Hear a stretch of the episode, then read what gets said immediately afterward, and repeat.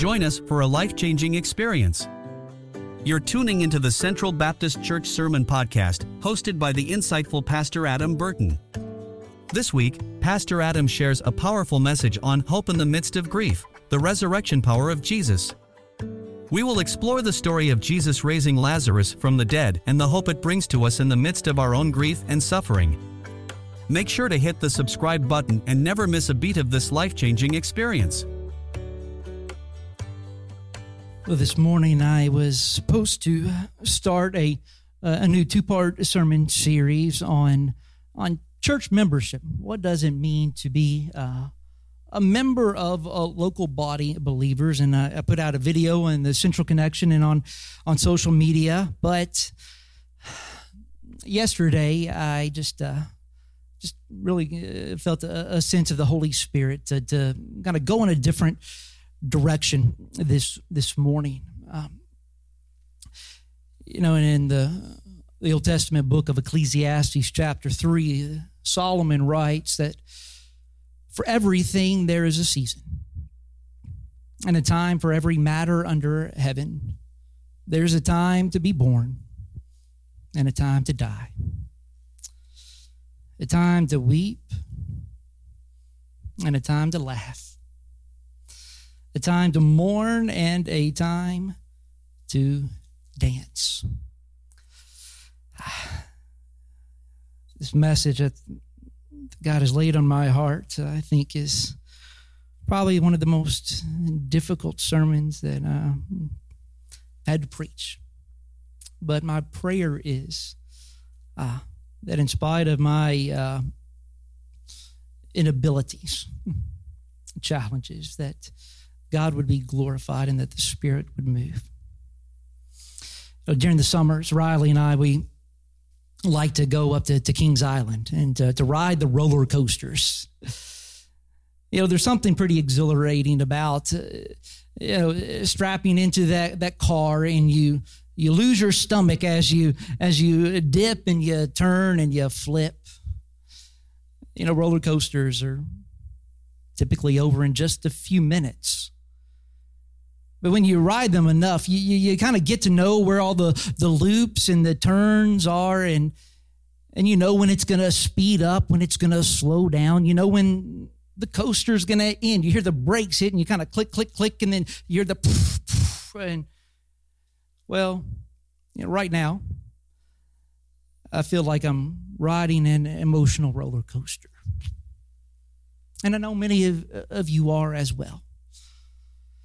You know, the loss of control that makes a, a real roller coaster fun is the same thing that makes a an emotional roller coaster difficult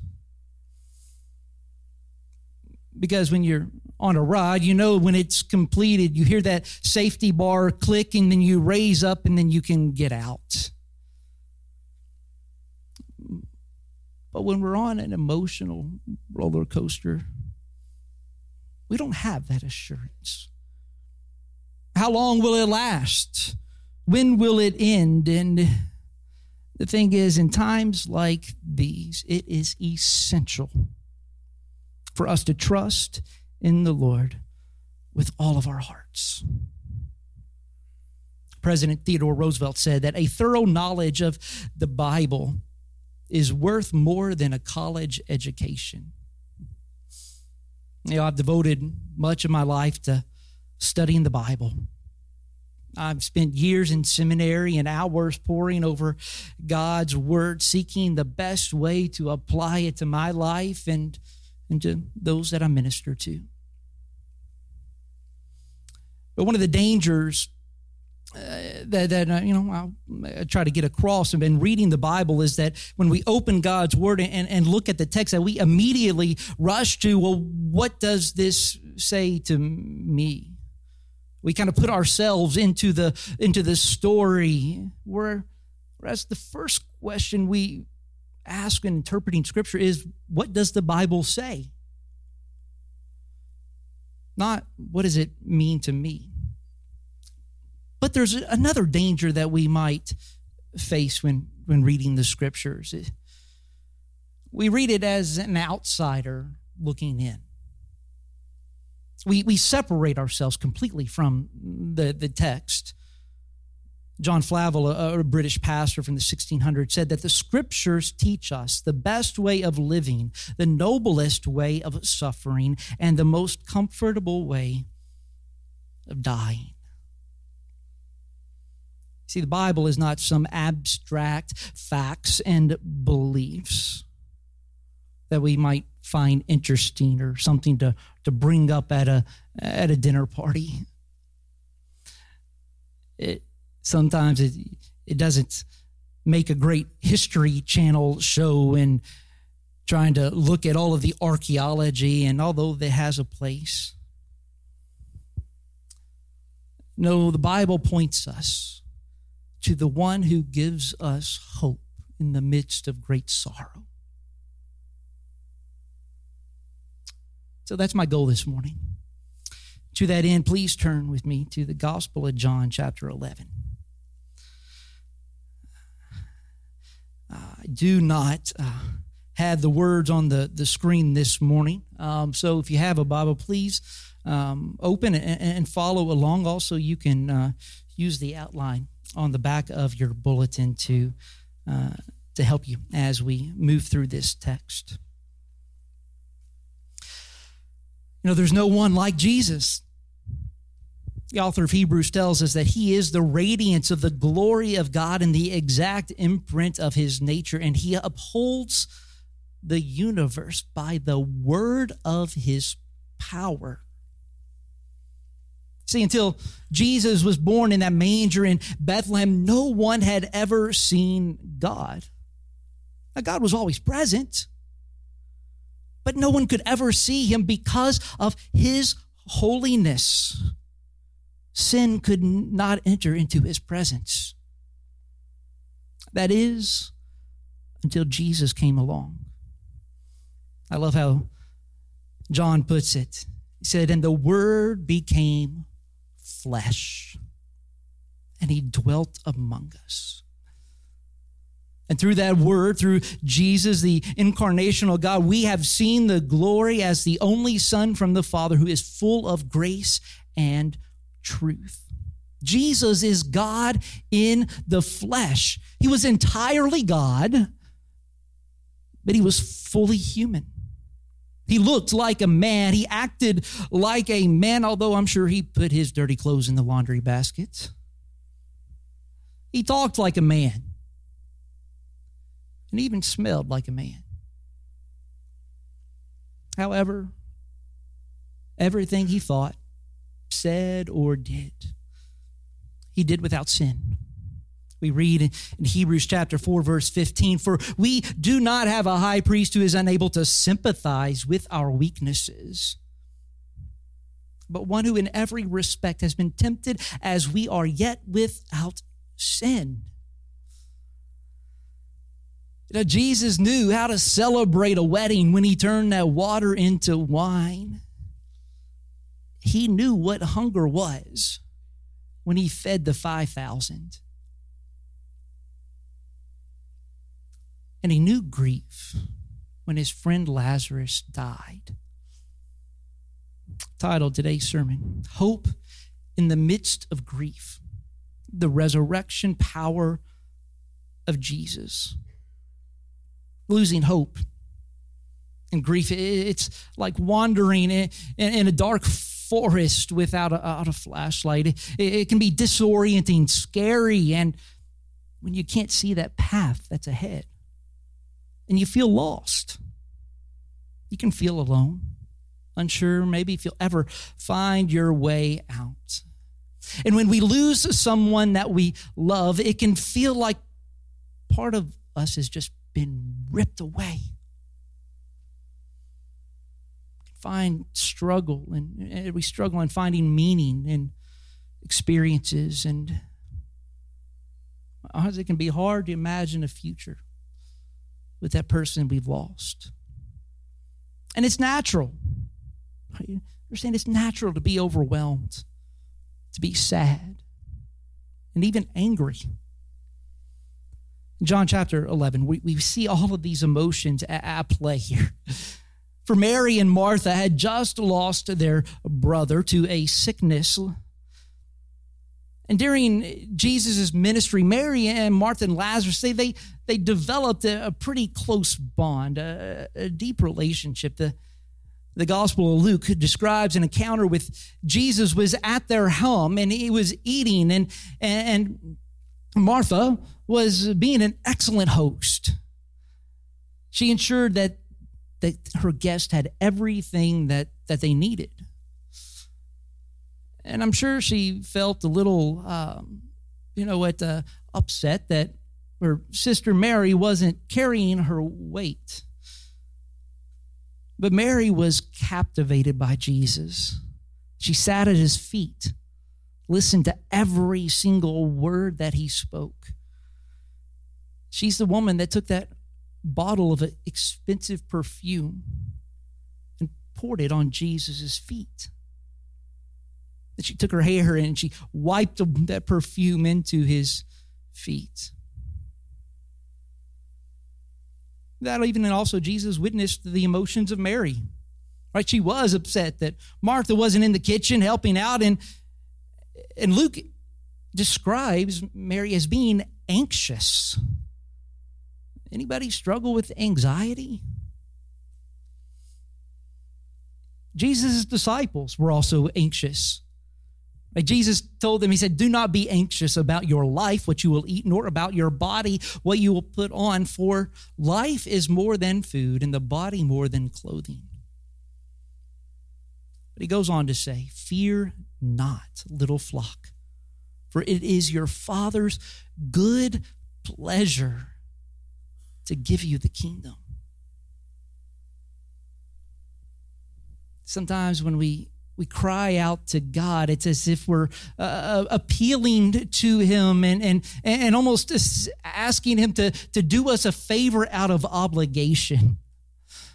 But, friends, when we come to Him out of desperation, He doesn't pity us.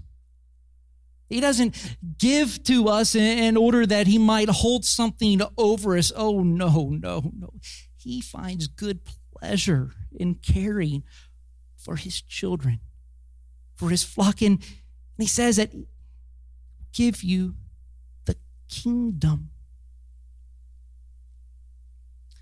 Mary and Martha believed that, that Jesus had the power to heal Lazarus. They, they so desperately wanted to see their brother again. And so they, they, they sent word to Jesus to that, that their brother was deathly ill. Now, when you hear that someone is on their deathbed, right, what do you do? You, you drop everything and you go see them because you don't know when the end may come. But that's not what Jesus did here. Luke tells us that Jesus stayed two more days before he went to Bethany to see Lazarus. Now, this doesn't sound loving right? Mary and Martha, they knew that Jesus had the power to heal, and they hoped that he would rush to beat the clock and to save their brother from death. So, why would Jesus delay going to Lazarus? Because he had to glorify his Father. Jesus allowed Mary and Martha to experience a painful painful grief.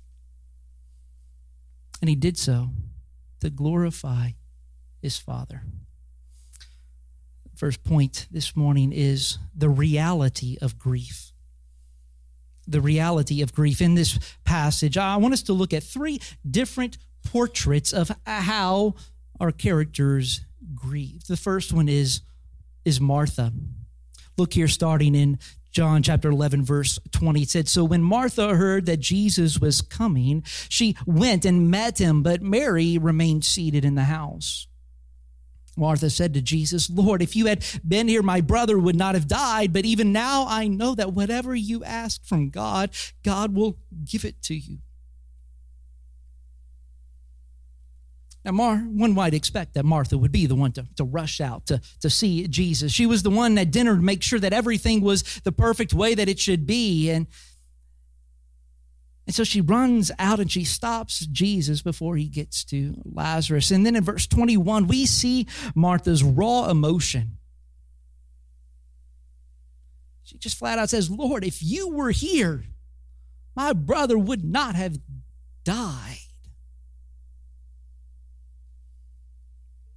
Please know this it is okay to question God. Martha does it here. Jesus questioned God in the garden to find another way instead of requiring him to die on the cross. And I tell you, I've questioned why God is taking Rachel. But I encourage you to wrestle with these questions and allow God to speak through His Word and through the Holy Spirit. Nobody enjoys grief. That feeling of unsettledness and that, that pain we felt in our stomach. So many times our goal is to do whatever it takes to get out of that, that state that we're in, to find the answer to the world's most complicated questions. Why? And that's usually not a good idea. Because in the midst of that great emotion, we'll say things like, well, just God just needed her more than we did. Or he just wanted another angel to get their wings. No. No. It's not the time to answer these questions. No, it is the time to sit and to listen to the Lord in the midst of our grief.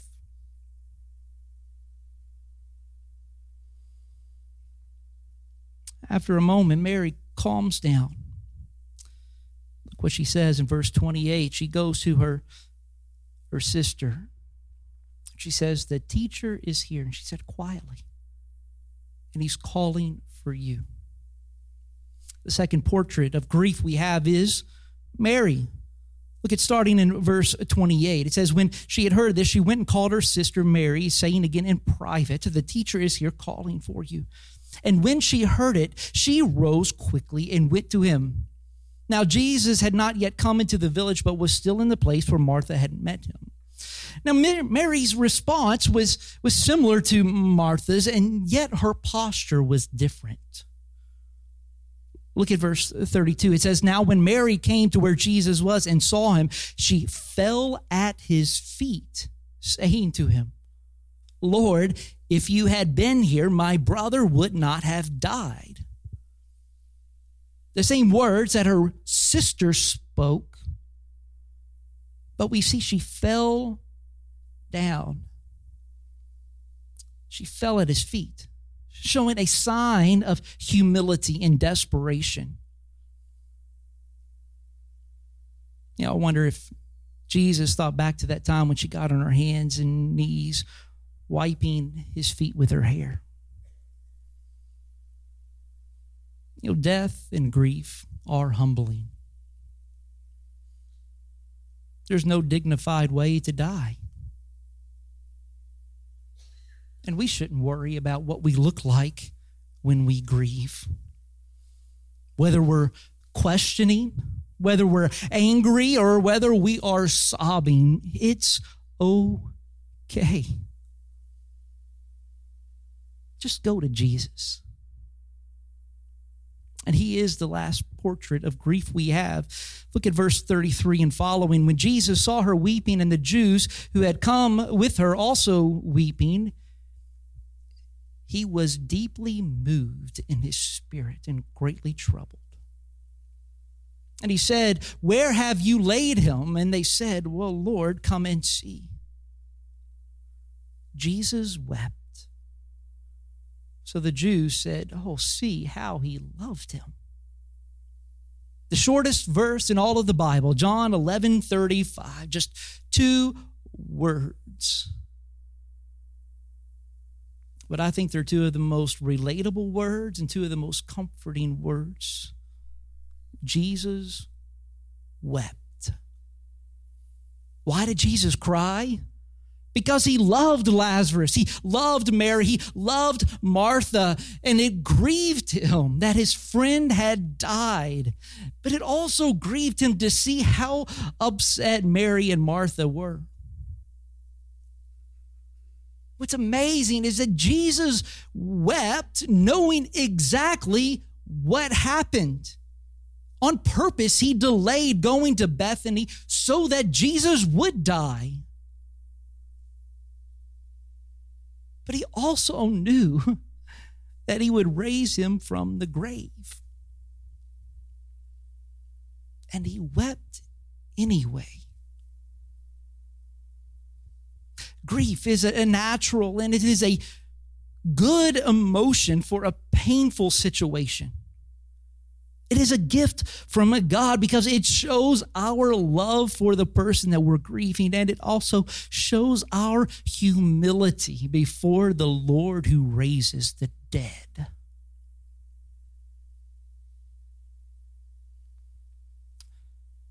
Grief is a reality. But secondly, we see the power of Jesus to heal. See that Jesus waits intentionally to go to see to see Lazarus. In doing so, he's showing his own sovereignty over time and death. In verse 5, it says, Now Jesus loved Martha and her sister Lazarus. So when he heard that Lazarus was ill, he stayed two days longer in the place where he was. Jesus reassures Mary and Martha here that he is the resurrection and the life. And after that, he raises Lazarus from the dead. Verse 4, Jesus had said that said that he had heard, it said that the illness does not lead to death. It is for the glory of God, so that the Son of God may be glorified through it. You know, Jesus performed a miracle that day. In the same way that his father spoke Adam into existence, Jesus called out in a loud voice, Lazarus, come out. And he did. Can you think about how spectacular of an event that was? You know, I've been been to a lot of funerals from the time I was a kid to now. Can you imagine the sight if we you went out to the cemetery and uh, for the graveside service and then the, the deceased person just opened the casket and, and, and got up and, and shook your hand? It would be a miracle. But as ma- amazing of a miracle as Lazarus coming out of the tomb was, it wasn't even close to the greatest miracle. For Lazarus would die again. Other than being a, a great story to, to talk about, Lazarus' resurrection really doesn't give us much hope. Now, the greatest miracle was also a resurrection. When Jesus Christ rose from the grave. My that miracle, oh my friend, is everything. For when Jesus died on the cross, he took our sin on himself. Think about that. Every evil thought that you've had, every evil thing that you have done, he took that to the grave with him. And when he died, the Jews thought they had won. The Romans thought that they had won. But his death was all according to the plan of his Father. For he came to do what no man could do what Lazarus could not do, what I cannot do, what no other human being could do. He defeated sin and death when he came out of that tomb. Look at the words that Jesus says to Martha in verse 25. He says, I am the resurrection and the life. Whoever believes in me, though he die, yet shall he live. And everyone who lives and believes in me shall never die. And he closes with a question Do you believe this? See the reality of grief. That Jesus is the power to do miracles. And lastly, we see the call to believe. See, Mary and Martha knew that Jesus had the power to raise Lazarus from, from the dead, and they, they hoped that he had the love to do the same. And Jesus asked Martha, Do you believe that I am the resurrection and the life? It's the same question I ask you today. Do you believe that Jesus lived to the perfect, sinless life that you could not live? That he died the, the sinner's death that you deserve? That he defeated sin and death when he rose from the grave.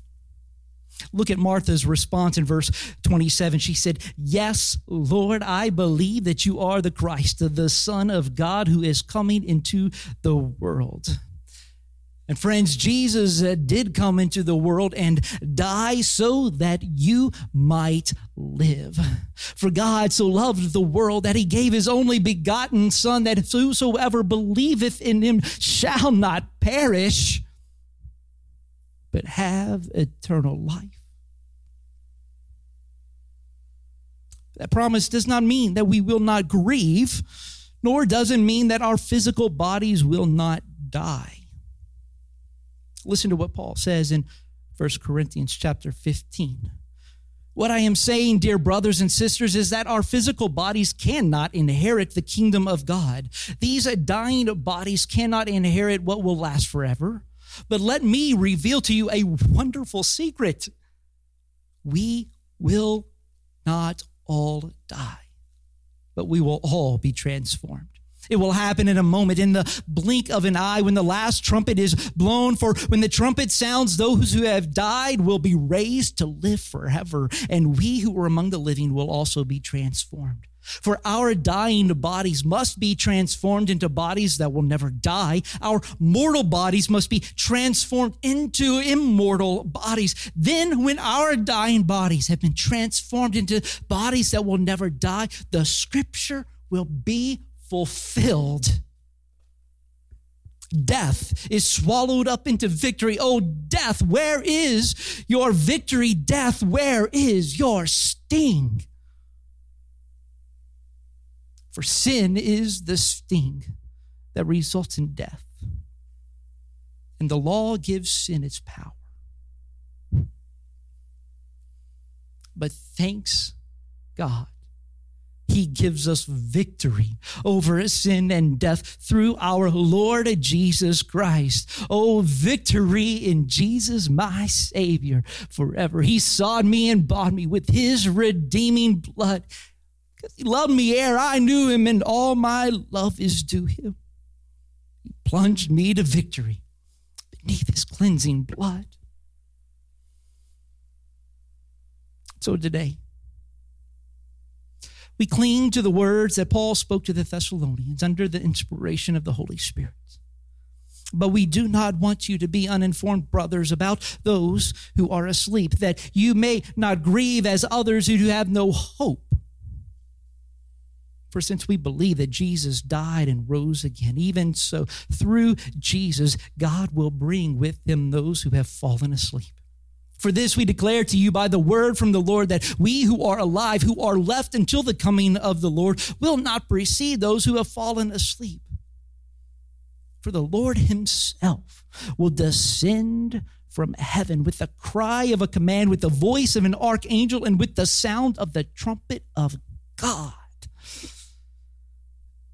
and the dead of, in Christ will rise first. And then we who are alive who are left will be brought up together with them in the clouds to meet the Lord in the air, and so we will always be with the Lord. Therefore, encourage one another with these words. So today we grieve, but not as those who have no hope. For our hope is not in good health. Our hope is not in a loving family or in a secure job or a well retirement account. No, in Christ alone, my hope is found. No guilt in life, no fear in death. For this is the power of Christ in me from life's first cry to, to final breath. Jesus commands my destiny. No power of hell, no scheme of man could ever pluck me from his hand till he returns.